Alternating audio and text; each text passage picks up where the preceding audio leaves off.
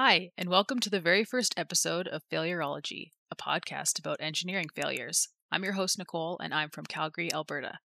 I have over a decade of experience in the field of mechanical engineering and building science, directing the construction of plumbing, heating, ventilation, and air conditioning systems in various high-rise, multifamily residential, and commercial buildings across Western Canada. I love reading about engineering failure case studies, not just the science behind what went wrong, but what we can learn as an engineering community to prevent future failures from happening. Starting a podcast has been a dream of mine for a long time, and I'm so excited that it's finally here. I want to thank each and every one of you for listening. I hope these stories interest you as much as they interest me. And if there's a failure you want me to cover on a future episode, or if you want to see pictures or links from this episode, check out the podcast webpage at failurology.ca. Before we get into this week's failure, I want to share a small piece of engineering news.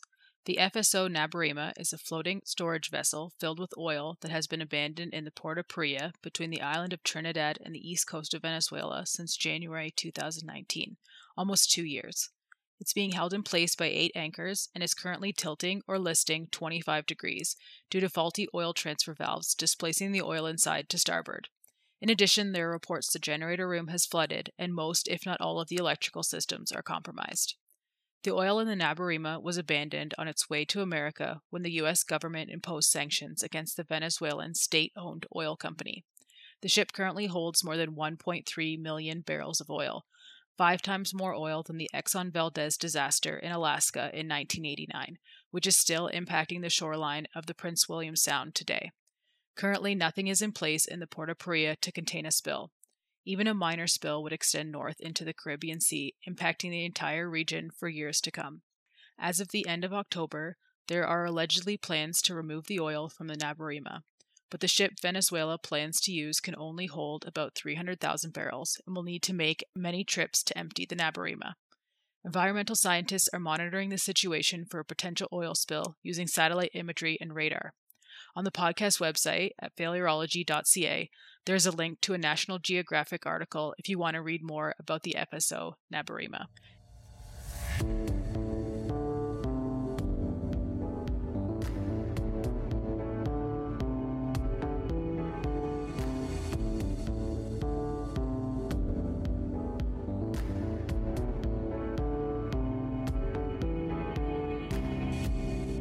Now on to this week's engineering failure, the Citicorp Building located in New York City. I chose this building for the first episode because no one was hurt. There was no catastrophic failure. The issues with the design were discovered before anyone was hurt. Engineers are not infallible, and mistakes do happen, but how those mistakes are handled can make a big difference. Construction of the Citicorp Building began in April 1974 and was completed in October 1976 for a cost of $195 million, which is equivalent to approximately $924 million today. The building officially opened 1 year later in the fall of 1977 once construction of the Citicorp offices was complete. It stands 59 stories tall at over 250 meters, and at the time of construction, it was the 7th tallest building in the world. It's currently the 21st tallest building in New York City. The development was a partnership between Boston Properties, a real estate investment trust, or REIT, who still owns the building today, and Citibank, the anchor tenant. William LeMessurier, principal of LeMessurier Consultants, was the structural engineer of record for the project, operating out of Cambridge, Massachusetts. LeMessurier worked with New York engineering partner, the office of James Rutterman, to complete the Citicorp Building project. For a building this size, it isn't uncommon for a design engineer to partner with a local engineering firm to assist in the workload and provide local code knowledge.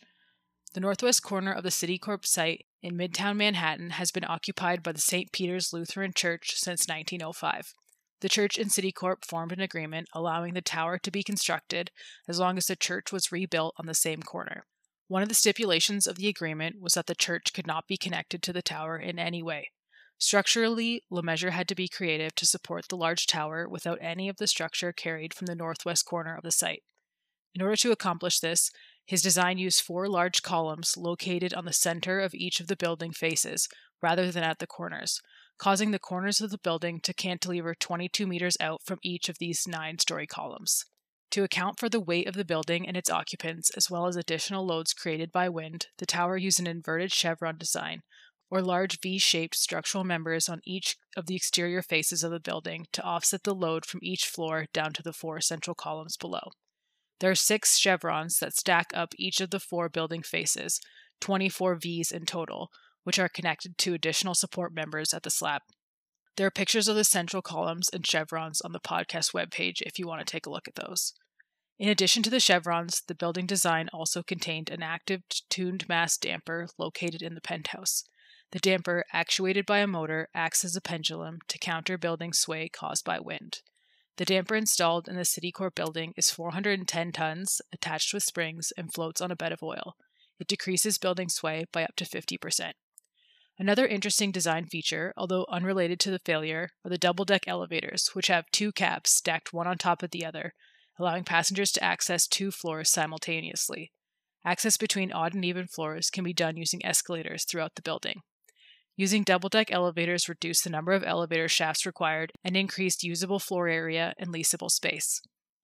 As the head structural engineer and principal in charge, LeMessurier completed the design concept and overall structure, while the details of that design were completed by his engineering team and their New York firm partner. This isn't uncommon in everyday engineering practice. The design for a building this size is simply too large and complex for one person to complete alone, even if they weren't working on other projects. Assuming that the component design met or exceeded the design parameters provided by LeMessurier, the design engineer's detailed work may not be overseen directly. It's nearly impossible for one person to oversee every single component of a design. Although LeMessurier was probably involved in coordination and design discussions throughout the design and construction process. In 1974, the New York Building Code only required perpendicular wind load calculations, or loads where wind hit each building face head-on. The code did not require structural calculations for quartering loads when wind hit the corner of the building or 2 sides simultaneously. It was the 70s. Codes evolve and improve every year. This code shortfall was compounded by the fact that the structural design engineers on LeMessurier's team viewed the chevron members as trusses rather than columns, meaning that the chevrons or Vs were deemed to be exempt from and did not follow the safety factor requirements outlined by the American Institute of Steel Construction specifications. In May 1978, LeMessurier had learned in a meeting related to another project that the structural team for the Citicorp building allowed the contractor to use bolted connections, in lieu of the specified welded connections where the individual chevron members were joined to the building structure at each slab. Bethlehem Steel, who was responsible for construction of the steel structure for the Citicorp building, had proposed the use of bolted connections, arguing that welded ones were not necessary and too expensive to make the project feasible. Between the perpendicular wind load calculations and erroneously treating the chevron members as trusses, it was believed at the time that the bolted connections met the design parameters. Boy, were they wrong. LeMessurier was not consulted on this change, and he learned about it for the first time in the May meeting. It seems a gross oversight to not inform the signing engineer of a change of this magnitude, but the engineering team likely didn't understand the significance of changing the connection type. It is very common for contractors to propose more cost-effective and often less stringent methods, materials, or equipment to meet the design engineer's intent. This is often referred to as value engineering. The engineering teams must thoroughly review each proposal and determine if it does in fact meet the requirements before it can be accepted. In the industry today, budgets and schedules are very tight. There's an ever-growing pressure on engineers to provide cheaper and simpler designs, but public safety must remain paramount. In addition to a collaborative value engineering process, there are also instances where a contractor changes the construction details without notifying the engineer, which stresses the need for engineering firms to review the installation of their design throughout construction. Although from what I've read, the alternate proposal to change from bolted to welded connections appeared to have been submitted and reviewed by the engineering team before it was installed. In June, nearly a year after the building opened, LeMessurier was contacted by Diane Hartley, a civil engineering student at Princeton University, and Joel Weinstein, a design engineer, questioning the integrity of the structural design with respect to quartering winds. LeMessurier reran his calculations and quickly realized there was a 40% increase in overall wind loads, translating to a 160% increase in load placed on the chevron bolted connections. This greatly exceeded the safety factor in the structural design. Based on this new information, LeMessurier calculated the building structure could fail in a 1 in 16-year storm, or that each year there was a 1 in 16 chance the building structure could fail. To double-check his calculations, LeMessurier contacted Alan Davenport, who at the time was the director of the Boundary Layer Wind Tunnel Laboratory at Western University in London, Ontario. Davenport ran wind tunnel tests of the building structure and ultimately confirmed LeMessurier's frightening suspicions. LeMessurier had to either face the embarrassment and liability of notifying Citicorp that there was a major flaw in the structural design, or hide this information and put the building, its occupants, and its neighbors at risk. LeMessurier briefly contemplated suicide, but in the end decided the best option was to notify Citicorp. On the last day of July, 1978, LeMessurier met with his liability insurance, Northbrook Insurance Company, and their lawyers to discuss what he had learned. The lawyers were skeptical at first. They brought in another structural engineer, Leslie Robertson, who designed the twin towers of the World Trade Center, completed in 72 and 73, to review the calculations and act as an expert advisor. Robertson had worked with the National Science Foundation and the National Research Council studying the aftermath of earthquakes, floods, and hurricanes, and later he would review the World Trade Center following the 1993 bombing and 9/11. 2 days after meeting with the insurer, LeMessurier had the green light to alert Citicorp. He met with then Citicorp VP John S. Reed, who is now the chairman. Upon realization of the magnitude of what LeMessurier told him, Reed brought Citicorp chairman Walter Wriston up to speed on the issue. After several hours of frank discussion, Citicorp agreed to proceed with the repairs as quickly as possible. Although LeMessurier provided design and safety recommendations, Robertson was retained as a third-party consultant to oversee the redesigned repairs and safety measures put in place. In the days that follow, Citicorp drew up several contracts. Bethlehem Steel, the original steel constructor, was no longer in the business of steel skyscrapers, so Karl Koch Erecting, who constructed the steel structure for the World Trade Center complex, was brought in to complete the Citicorp repairs. In case you're wondering, I haven't been able to confirm one way or another if Karl Koch is related to the Koch brothers. Also, emergency generators were installed immediately in the Citicorp building, and MTS Systems Corporation in Minneapolis was engaged to provide round-the-clock technical support to keep the active tuned mass damper they had supplied operational. A California company was also hired to install strain gauges on structural members, which would monitor every movement of the building until the repairs can be completed. An interesting tidbit, the California company did not hire union electricians to install the gauges. It's been said that someone snuck into the building one night and snipped the wires on the gauges. This initially caused some confusion, but was quickly corrected. And lastly, weather experts from Brookhaven National Laboratory on Long Island provided weather predictions 4 times a day.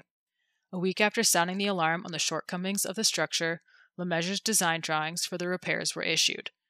The repairs required 50 mm by 1 meter long steel plates welded across each of the over 200 bolted connections. HRH Construction, the original general contractor for the building, would oversee and manage the repair work, which included Karl Koch Erecting, laborers, drywallers, etc. Citicorp issued a vague press release mentioning that additional welding would take place to stiffen the building structure and assured the public that there was no danger. The day after the press release was the start of New York City's paper strike related to press room staff reductions. 7 days a week for the next 3 months, carpenters and drywallers worked from 5 p.m. to 8 p.m. every night removing drywall, allowing access to the existing bolted connections, and installed hoarding enclosures to protect the existing offices. Welders worked every night from 8 p.m. to 4 a.m. welding on the new steel plates. 6 weeks after repairs started and were about halfway complete, Hurricane Ella was on a course to hit New York. An evacuation plan was prepared, and the American Red Cross was ready to provide disaster relief if required. Luckily, the hurricane diverted east before hitting the city, sparing the building from disaster.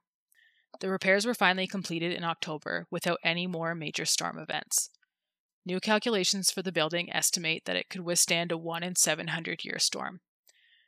Coincidentally, due to the timing of the paper strike, which ended a few weeks after the structural repairs were completed, the repairs were mostly hidden from the general public until a New Yorker article was published in 1995.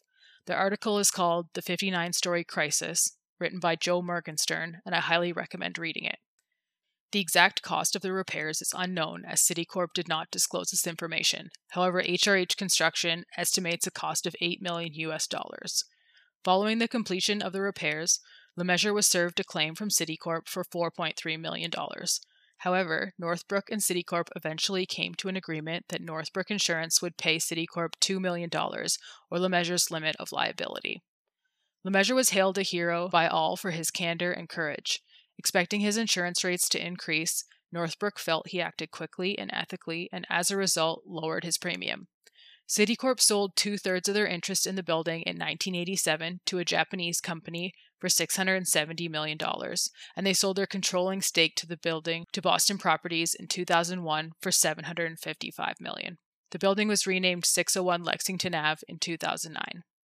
LeMessurier sadly passed away in 2007 due to complications following surgery after a fall. He was 81 at the time. In addition to the Citicorp building, he also designed structures for the Boston City Hall, the Federal Reserve Bank of Boston, the Singapore Treasury Building, and the Dallas Main Center. Over the course of his career, he's received many achievements, several of which were given after the Citicorp near miss. In closing, I want to leave you with an important message from LeMessurier, written in the New Yorker article. You have a social obligation. In return for getting a license and being regarded with respect, you're supposed to be self-sacrificing and look beyond the interest of yourself and your client to society as a whole.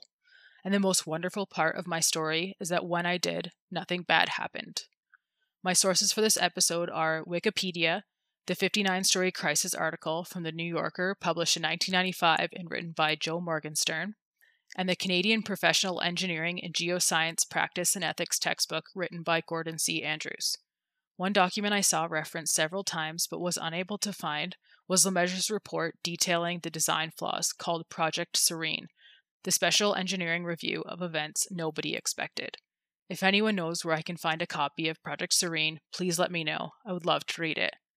Please check out the podcast webpage at failurology.ca for photos and links from this week's episode. Drop a comment and let me know if there are any engineering failures you want me to cover, and thanks again to everyone for listening. Tune in next week as I tell you about the levee failures in New Orleans during Hurricane Katrina. Bye everyone. Talk soon.